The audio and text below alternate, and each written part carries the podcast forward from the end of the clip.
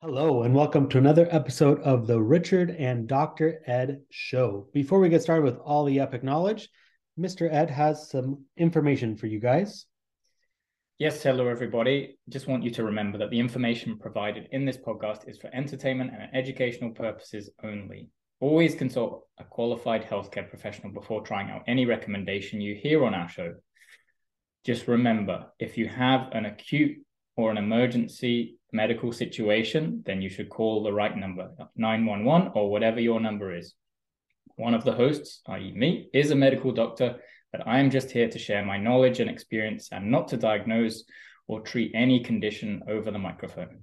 But I do recommend taking your vitamins and drinking plenty of water. And remember to be kind to yourself and fucking enjoy life. So sit back, relax, and enjoy the show. We are back. This time you look like you've guests. slept. Yeah. I got I don't know. I, that's an understatement. I'm up to an average of five hours and 20 minutes. That's probably as much as I am these days. But it's um I'm up to five hours and 20 minutes, but my deep sleep is at three hours and I have an hour of REM. I mean, that's pretty good quality. Yeah. Well, because I'm exhausted by the end of the night, dude. I just had a conversation with somebody to go off on another tangent. Um, I was being kind to my work colleagues, and I was going around with uh, with ice lollies. Nice. And um, one said, "No, I'm not doing cold at the moment." And I was like, "Oh, that's I've never heard that one before. It's interesting." Like Ayurveda yeah, well, big on, on um, Chinese medicine, as in they, they don't have a normal doctor, they have a Chinese medicine doctor.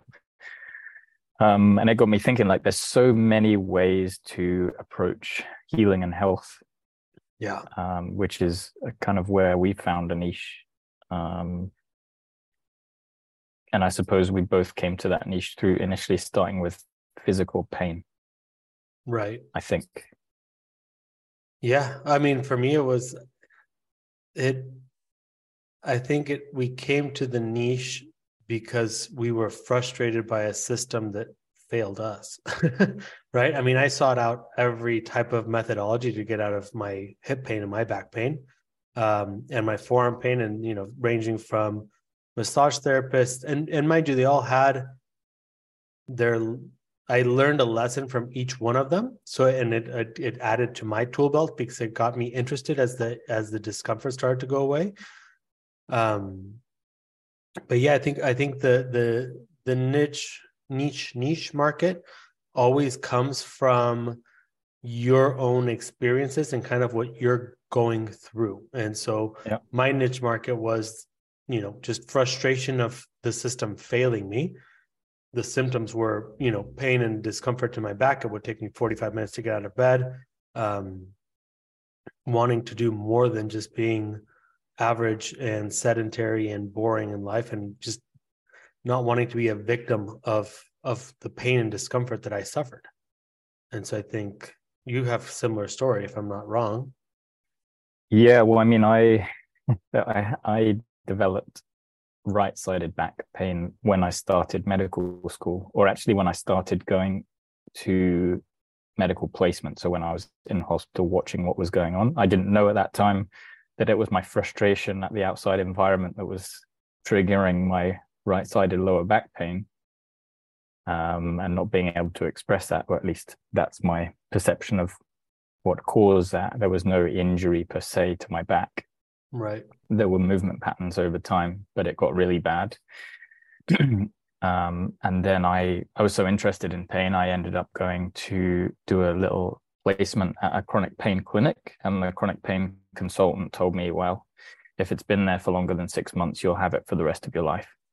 So that's that's somebody who go. gets paid like six hundred pounds an hour to do private Beautiful. work in chronic pain, and that's their view. So it really depends who you go to is what answers you're going to get and what outcomes you're going to have i suppose. I think right. it's pain is an interesting topic because there's so many facets to it. You can see it through so many lenses. Yeah. Um from the nervous system perspective, we have, I mean, it's so in medicine, I don't know if you were offered you you must have been given pain medication when you had your accident and after it, but I know you didn't use it so much. Yeah. So right after the accident, um, I mean, they were giving me, I would say, like close to lethal doses. Yeah. I was taking anything and everything I could. Um, they gave me a super strong opioid that made me have just the worst trip. And so from that point, I was like, I'll try and find other ways, um, which was interesting. My brother had similar issues. He had back pain from playing tennis. Um, and he actually went to Mexico and studied Reiki um, and did that type of energy work. And he's extremely heavy science based kind of person. Um, and it worked for him and he became a practitioner and he was at my side after my rock climbing accident and that was actually i would say more powerful than the pain medications hmm. And i don't i don't remember much of what he did. Um, i remember laying in the hospital bed and him having me breathe and you know visualize i remember it was like visualize an eagle and you're an eagle flying above. You have like this overview and, and it was interesting because it, it's it was you know something that felt more powerful than the you know gnarliest pain medications that they were trying to give me at the at the hospital. Um but yeah once i started to learn to walk and everything um i had you know the capacity to get into oxy oxycontin and xanax and all of that but nah i was just like nah i don't need it and at one point you got um moxibustion the like charcoal. Yeah, those things are awesome. Those was that epic. was that early on or later on? Um, yeah, so that came from my acupuncturist, mm-hmm. um, which I came across her from the stand-up paddling community, and it was a friend of a friend, and we made contact. And she was, I mean, she really helped me out because I was at the time where I was like going balls deep into CrossFit and wanting to open up my own place and a trying to say fuck you to the doctor that told me that I shouldn't do anything for the rest of my life. Um, so I was training really hard, but I was having like crazy back spasms and knee spasms and everything was hurting. Um, but you know, the will to to push forward is is big. Uh, and she came up and she started doing the acupuncture work and she suggested the moxa sticks and gave me a couple. She would give me a couple every time she'd come see me. And I mean, that was oh, that was a game changer for for joint pain and for my hip. Um, it it relieves just so much. And for people who don't know what it is, like a think of like a thick straw made out of charcoal, and you light on one side, and then you put it like you know three centimeters to five centimeters from the skin. And then if you really want to have a good time, you have somebody blow on the other side of it. So just like basically just does like gnarly amounts of heat into the body and it kind of goes into the the muscles and the fascia and everything it just kind of creates massive amount of blood flows is would be my yeah my but we we obviously i mean i talk a lot about light and it's essentially a source of red and infrared light um, mm-hmm. directly targeted so it's an it's an early form of like a local red light therapy or sauna therapy or heat therapy which is going to allow the mitochondria to produce energy more efficiently, which will then draw oxygen to it and which will then create blood flow to the area. So it's a super cool idea. In conventional medicine, we have various medications that we aim at pain, and they're mostly uh, licensed for acute pain. So we got things like paracetamol, which would be uh, or whatever you guys call it in in the US, um, acetaminophen always get it the wrong way I around. I don't think so. Paracetamol, everybody understands paracetamol, I think. Yeah. And then it always astounds me like they don't know how it works. Like there's no very specific mechanism that paracetamol works on. But we do know that it depletes glutathione. So eventually taking it for a long period of time is not going to be that great for your liver. And taking a lot of it very quickly is obviously not good for your liver. Um, people do that when they get upset. Yeah. Um, so we have medications that are just for pain in inverted commas which kind of you would think about your normal opiates and then there's there's medications for inflammation, which are like your non-steroidals, anti-inflammatories, right. which try to deal with the inflammation side. But we know that the inflammation is kind of important for the healing process too. So whether the use of those is good or not remains to be seen. We know that they can cause um, cardiovascular issues, and some of them have been taken off the market because they cause heart attacks and deaths and that kind of thing.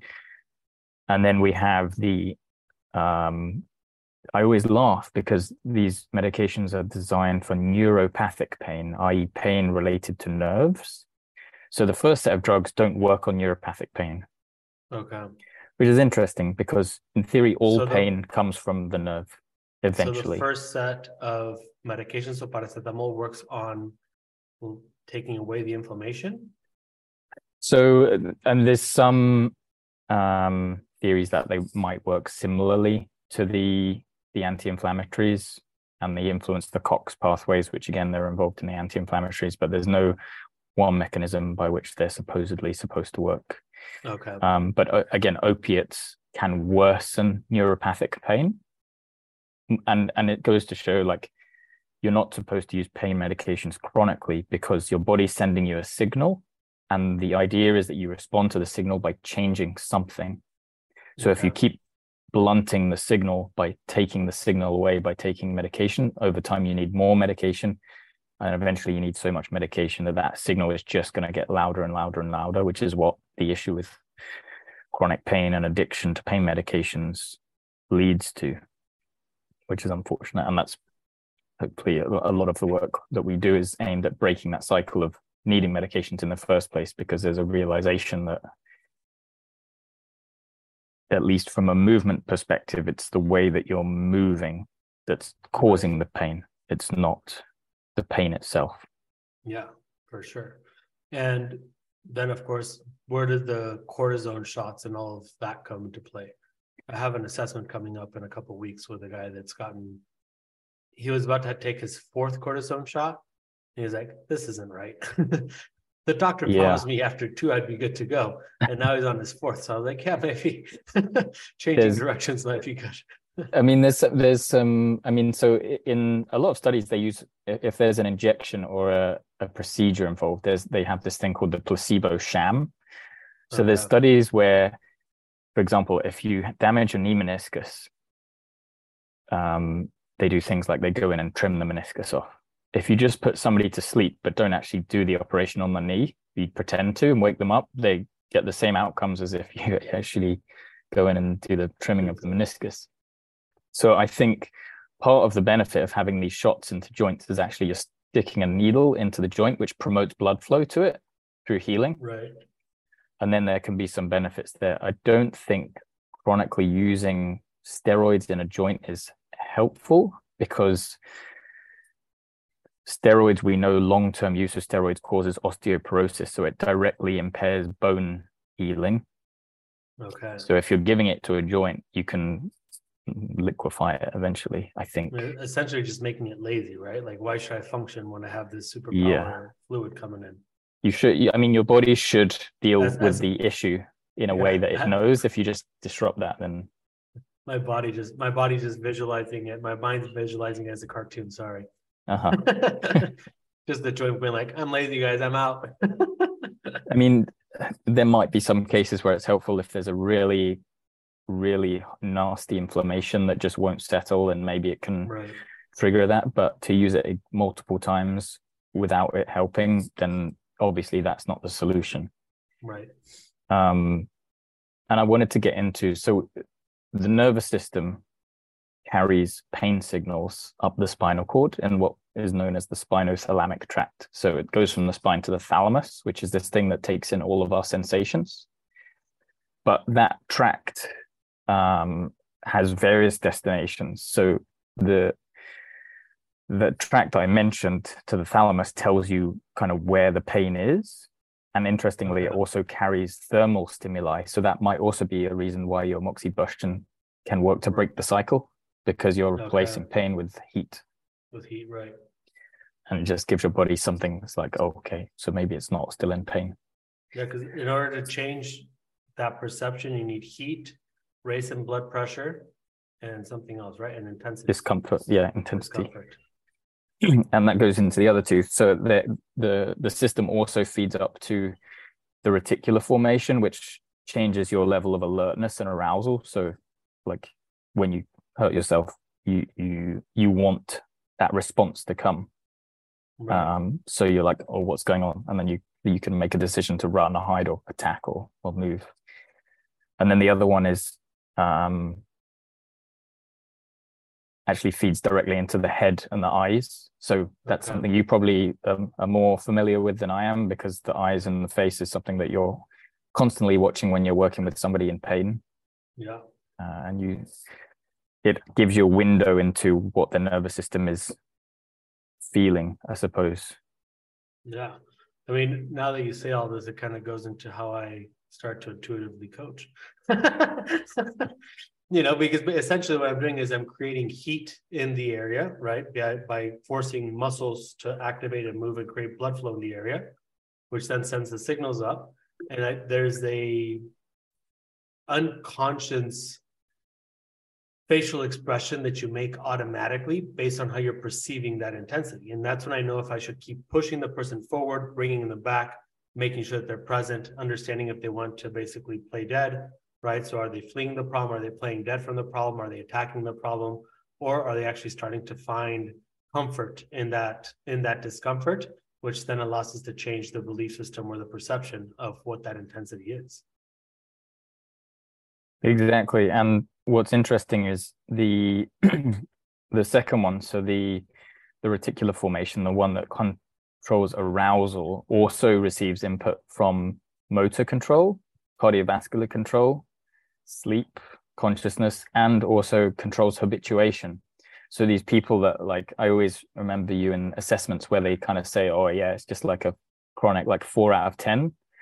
Yeah. But you're always like, well, it's it's become a four out of ten. But when it started, it was like a 10 or worse. And you've just like got used to waking up with that pain day in and day out. And now it's become something that you can tolerate, but it's still there screaming at you in the background. Right. Yeah. And that's a, I mean, those cycles, right? It's a, the habituation aspect of it is when I feel like I've noticed that when the, it's become normal to have back pain until it's not, and you start to actually get into the, I'm frustrated at, at the system. I'm frustrated at myself for not, I'm, I feel that there's two options, right? You become the victim that needs to constantly prove that they have the issue that nobody can solve. And I know we've said this, which again becomes that habit, or you start to get frustrated, and that frustration comes once the habitual pain starts to become higher than a three or a four. Because when people are like at a two, like it's just it's normal pain, I can deal with it. It's not a big deal. So the the discomfort, the intensity, the pain, whatever word you want to put to it, needs to be higher than like a three or a four on a daily basis for somebody to actually want to because that's a point where it's like it's just uncomfortable nonstop you can't just like a like a level two point of discomfort like my arm here like if i don't pay attention to it it's constantly numb because i have some nerve damage so all of this is like a I always explain like if you sit in the toilet and if you guys aren't watching the video like my pinky and my I don't know what the other finger next to the pinky is, but ring finger the ring finger, there we go. So these two fingers going down all the way into the ulnar and the forearm flexors are constantly numb, like when you sit in the toilet for too long and your leg has pins and needles. But it's been 15 years like that. So I've I've habituated just disregarded it because it's at a one and a half to two of discomfort on a regular basis. But when you start to go into like a four or a five, I mean that's like just constant discomfort. And so I think that that's when the frustration comes to want to find a change. Exactly. So from from my perspective, well, we have these the bottom up signals. We also have yeah. the top down signals, and kind of the gate between those two is the autonomic nervous nervous system. So your your balance between the sympathetic and the parasympathetic or the state you're in, i.e., flow, fight, flight, freeze.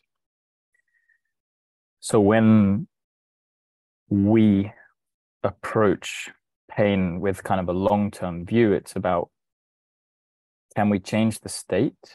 And that can be in the nervous system, in the autonomic nervous system, in the cell where the actual danger was sensed initially.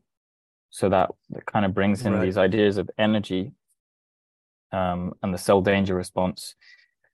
Essentially, can we reverse the changes that have now happened at the molecular level, at the biochemical level, in order to protect you and not waste too much energy dealing with the stressor? And then also, can we change the environment and the belief system? Because, as you said, you you become the person who's in pain and then you begin to tell the story to yourself but also to the people around you and you live your life in a way where your environment around you reinforces the narrative that you are the person with pain. pain. Right. So we have to change the inside of you, we have to change the outside of you, and then we can start to change how you feel.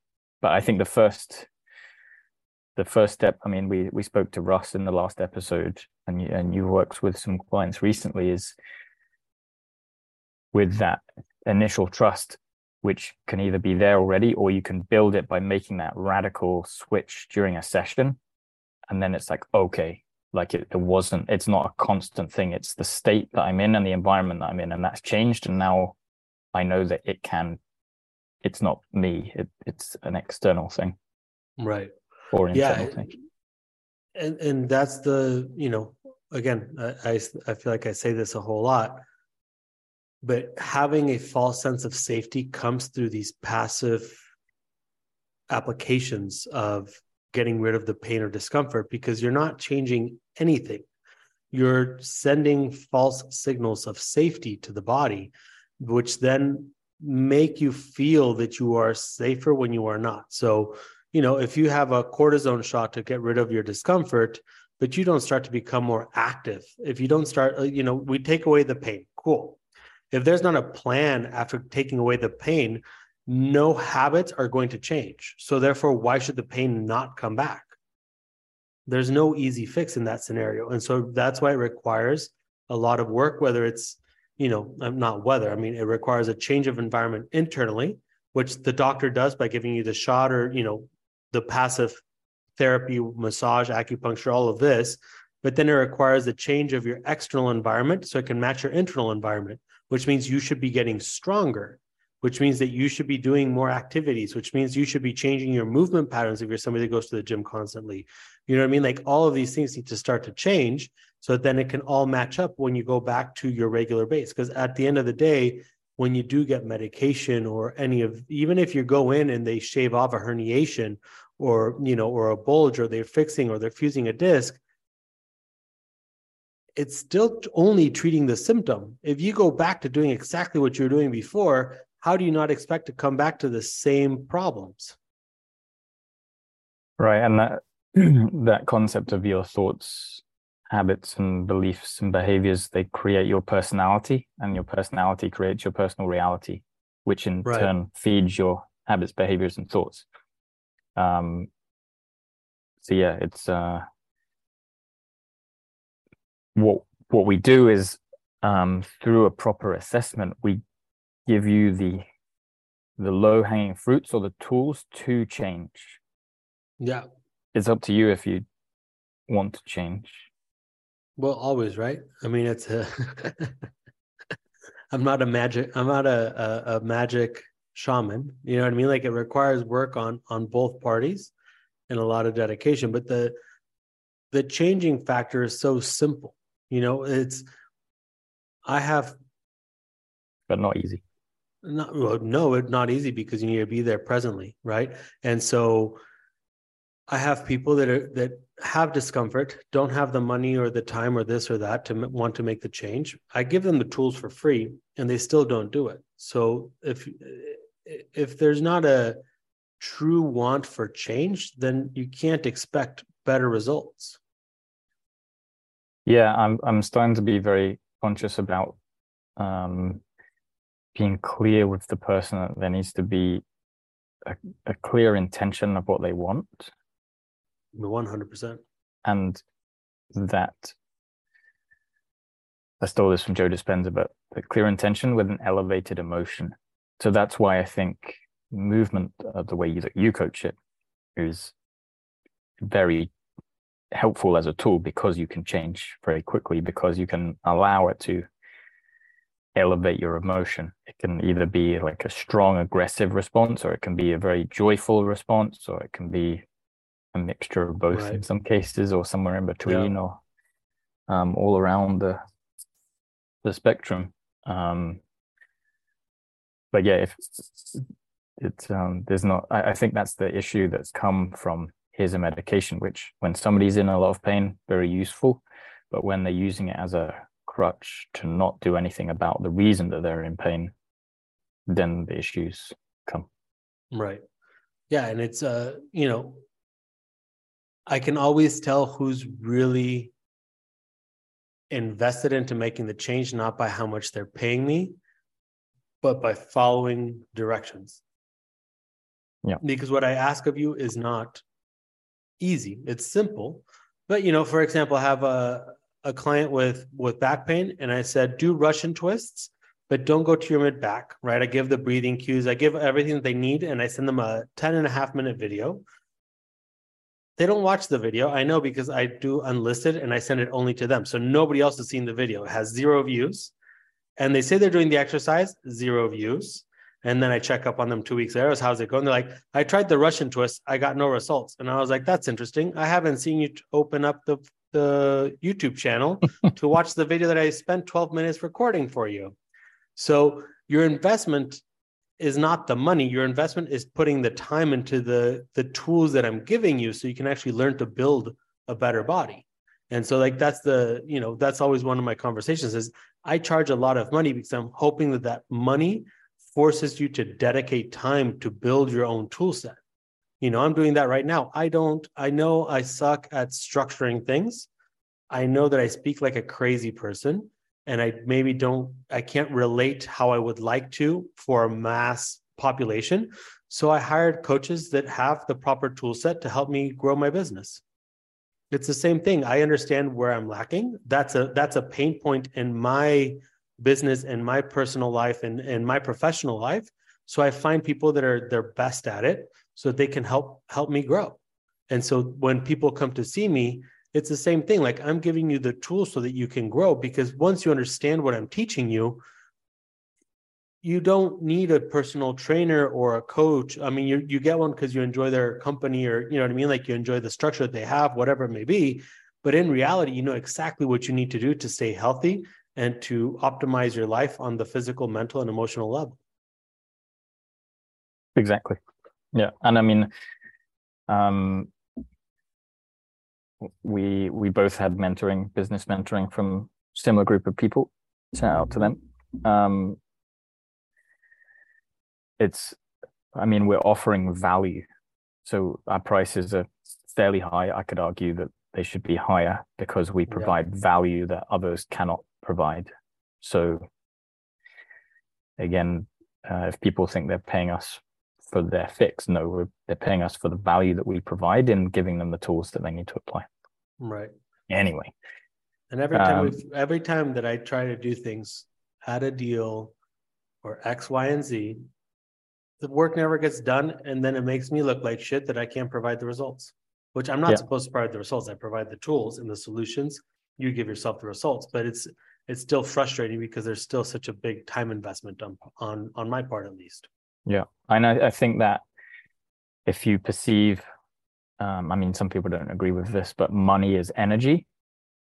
And that's the if you have the intention and you have the elevated emotion which is the raised energy which is the the money that you're putting down then that is all like that's part of the healing process is i'm investing in right. this because this is my intention. For sure. Um yeah. So, I mean, I guess in summary, you kind of used the words that I probably should have used right at the start, but there's physical, chemical, mental, and emotional elements to pain. We haven't even got into the emotional causes of pain. Uh, yeah. Whether whether it's for this episode or another, I don't know. That's up to you. Uh, what um, time? I do have a couple calls I have to get on, but what time is it? Quarter past twelve. Oh, okay, we're good. Yeah, I mean, I think the you know the you know, the physical pain, uh, let's go really quickly. So the physical discomfort comes when there is a blockage or inflammation, right? So the or lack of energy or lack of energy because exactly. of imbalances and deficiencies in the cell system. Right. Yeah. And so when I'm looking at the at the body, like you know, you feel the discomfort in your mid back, or you feel your discomfort in your lower back or in the front of the hip. The biggest thing is is look at what's inflamed and then look around it and what are the bigger structural muscles that aren't working. It's Yeah. I mean, So for the for the shoulder, it'd be the, the for the shoulder, it'd be the pec major and the lats, yeah, and for the Hips hip, would it would be the psoas and glute. and glute. Simple. Yeah. That transfers of dominance. Maybe there's some different things going in there, right? But for the most part, if those aren't working, then you're going to have other muscles that are going to be taking over until you get to very small, very tiny muscles that send massive amounts of intensity signals to the brain that turn out to be very painful and spasms and you know the nerves start to start to scream quite loudly. But So can you give for yeah. people like, for example, they're suffering from back pain and like maybe three specific points of discomfort that you've seen, or two, I don't know how many you have, and um, what might they suggest? Yeah, so the first one, the kind of common one would be sciatic pain, right? So you have it right at the lumbar between L4, L5, S1. Uh, that has like nerve shooting pains down to the knees or the ankles. Sometimes you have numbness going that way. Of you know, you have spasms where you can barely touch your knees, X, Y, Z. So there's a lot of discomfort coming straight centralized into the spine. What are we going to do? Go to my YouTube channel, look up the Swami session, do Swami intentfully and presently for 20 to 30 minutes and make and you'll see that you'll have a big change in how much discomfort will be relieved from the low back. Uh, second one would be you're feeling the pain kind of either the left or the right.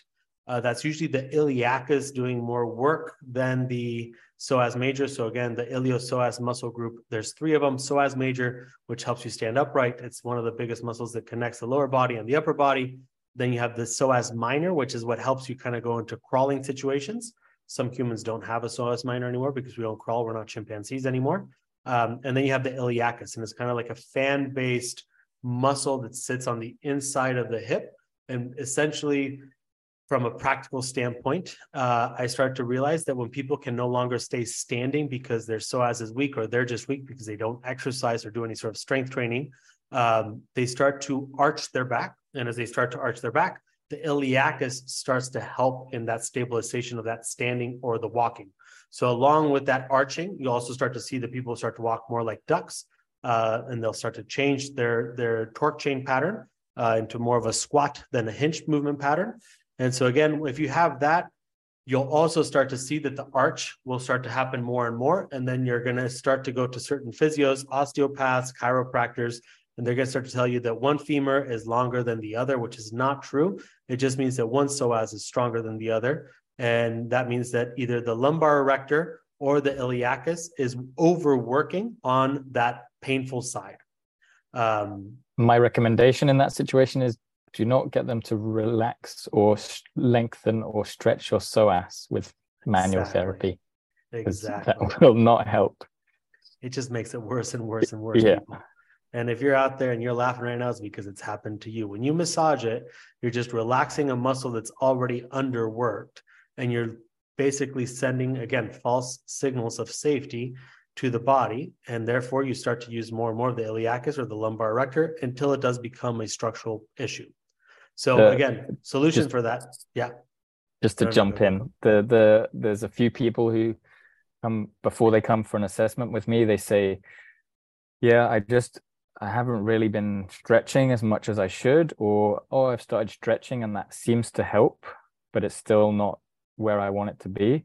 Like i know that's a ticking time bomb to okay so we need to get some tension and mobility and strength in the psoas otherwise everything's going to come back with a vengeance Right. Yeah, for sure. Um, again, simple fix for that, at least to get started. Go to my YouTube channel, look up Swami, do Swami for 20, 30 minutes, at least to gain awareness. And then from there, you can start to do psoas races. Again, do exercises, find exercises, go on ChatGPT or go on bodybuilding.com And just look up exercises for psoas major, look up exercise for the glute max, and do the exercises only focusing on looking for those muscles, not to complete a range of motion that was dictated by whoever's teaching the exercise. So focus on the connection to those muscles and you'll see that it'll get better. I have my own tips and tricks, but that's cost extra. yeah. Um, right. And then you have the like the trickier ones that I've had lately is usually like groin pain in the front uh, kind of like what Terry was having, where there's like the click happening um, more in the front of the hip towards the groin at the at the hinge at the at the crease, crease of the hip. Yeah. Um, and it gets achy, it gets poppy, it gets cracking. And so this is again going to be more than likely the uh, pyramidalis starts to get overworked. It starts to send high signals, and that has to go towards the emotional side. Uh, you can have a slight tear in the groin or overuse or underuse of the groin. Um, you know, we can have certain things that are kind of happening there in the front of the hip. But again, if we can start to get a little bit of activation going to the psoas major, you're going to see so much of that discomfort go away right away. Um, and the other one that you'll start to see when you start to have those sort of issues, especially when you talk about like strength and conditioning or functional fitness, is that they're going to start to put a plate so that you could do kind of like the knees over toes guys so you can kind of track the tibialis correctly. For me that's a very dangerous situation because you're not strengthening the psoas so therefore you're not building the hinge movement pattern. And all you're doing is you're sending a false sense or adding more mobility and more tension to the vastus intermedialis. That's the middle strain of the quadricep. And if you continue to push that and add load you're going to essentially and i've seen it happen now a few times where you'll either get a patella tear or you'll get the vastus intermedialis tear completely from the origin because it's so tight. What what what exercise are you talking about? Um, when they start, when you can't have like when people are wanting to get you to squat below depth, oh, so like hip under the heels. The yeah, so they'll put like a plate underneath the heels and they'll they'll do like the, the they'll let the knees track over the toes. They're essentially leveraging their body better without having the capacity to create better tension in the right muscles. All right. So the reason that you're not getting the depth is because you have a tightness of either hamstrings or usually uh, the vastus uh, intermedialis. And so when you start to change the leverages all you're doing is you're allowing more load to the improper muscles so if you push that long enough, the discomfort will end up coming back, or it'll shift to the lower back. Um, and then again, some structural damage will happen. It'll be your fault for doing stupid training. Yeah, I true. think when I was, when how old was I? Seventeen. Um, I was doing squats uh, and trying to go lower than I probably could, and got a pop in the front of my left hip. Yeah. I never, I've never really worked out what that was, but that probably was that. Yeah. Um, and I don't know if it was a full tear because it never bruised or anything. But again, I went to a GP at that time, and at that time, I had a lot of respect for the medical world, and they said to rest for two weeks. If it doesn't get better, to come back and use anti-inflammatory medication. There you go. Um, I'm not speaking as medical advice, but if that was me now, I would not do that. Did it get better with the rest for two weeks? Um, I mean, the um, rest for two weeks. No, allows... I never, I never went back to squatting after that for years. Probably until mm. I came to the seminar to see you five, six years later. I mean, I did, okay. but never. It was never comfortable. Right. Yeah, and so that could be one of two things, right? When you feel the pop, um, yeah, it could be the. I've seen people that tear their their groin um, and their uh, pyramidalis, and there's very little blood flow to that region, so it doesn't really heal all that well. Mm. So you have to be kind of careful, which actually my pyramidalis on my left side is torn because I didn't listen to doctors when I should have listened to doctors. Because um, I just gotten my screws out of my pubic area. Um, and so they had, it was basically like a, it was a third C session type um, surgery that had to be done in my lower abs. And they told me to rest, and I was an asshole and didn't rest. And so now my pyramidalis, I don't have basically lower abs on my left side whatsoever. So that's a fun now you know fact. Listen to the doctor sometimes.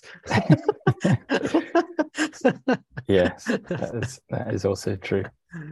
um, but yeah, so that's you know, again, that that all comes down to making sure that we're gaining tension in the right muscles. So if you want to help your lower back, find tension in your psoas major. Don't leverage it so you can get more tension. Just even if it's excuse me, even if it's a small amount of tension, find and understand how to contract your psoas major, your glutes, your hamstrings. You're going to see that 99% of those issues are going to be gone. Obviously, if there's structural damage as far as like herniations, bulging discs, things like that, that requires a little bit more extra care than when you start looking at how the transverse abdominis is working and everything else, right? So that would be the physical part, um, which then leads towards the mental part, which is, you know, there's, I forgot who it is, but he says that all back pain is psychological. Um, and at, at some to some effect it is right but it, it is because it's a feedback loop there's back pain because your body doesn't feel safe to move and you don't want to listen to it you move incorrectly, your back hurts. So yeah, it is psychological, but the way to change that is by not saying, "Oh, it's it's all in your head, get over yourself." It's by teaching them to move correctly so that we can show that the body is safe to move, which will then give the feedback loop to the brain, which will then give it confidence to start performing all everyday tasks. Yeah, this is the thing. so if something is considered to have a psychological element, it does not mean that the solution has to be psychotherapy or like a psychological treatment. We were talking about this actually at the institute yesterday. In Germany, there's a branch of medicine which is a true medical specialty called psychosomatic medicine. Yeah. In the US, there's a psychosomatic medical society, which is one of the longest standing societies in the US, but it gets really bad press because people don't like to be told that their condition is under the umbrella of psychosomatic. Right. It's the, the words people don't like to hear. Right. Um, particularly, I'm actually going to have an assessment with one of them on August 19th. Cool. We'll have to have them on the podcast. Keep going. Sorry. Yeah. Well, I mean, it, it's just interest like the words that you use. So there are absolutely psychological elements to pain, back pain, potentially more so. I don't know. Um, but yeah, it doesn't mean that the the therapy that you choose has to be psychological therapy. And movement ayahuasca is a great example of that is that the therapy can be initially a physical movement practice. Right. Yeah for sure. I i think we're going to start to see a big shift in in how psychology is is being ran. I, I've you know what i mean? Like i feel like now you're starting to see a big blend of of methodologies and of of uh, specializations you know with like Huberman coming out with so much stuff and yeah you know jack kruse starting to get bigger and you know functional medicine starting to take a big effect because nobody trusts big pharma anymore yeah. well even my own feel... field like so i work in immunopsychiatry so we see patients that have um, chronic inflammation with psychiatric problems that aren't solved by conventional psychiatric medications. Um, and even the work I'm directly doing, we're trying to find biomarkers, things that we can measure in the body, in the blood, in the brain, that correspond to uh, mood and affective issues.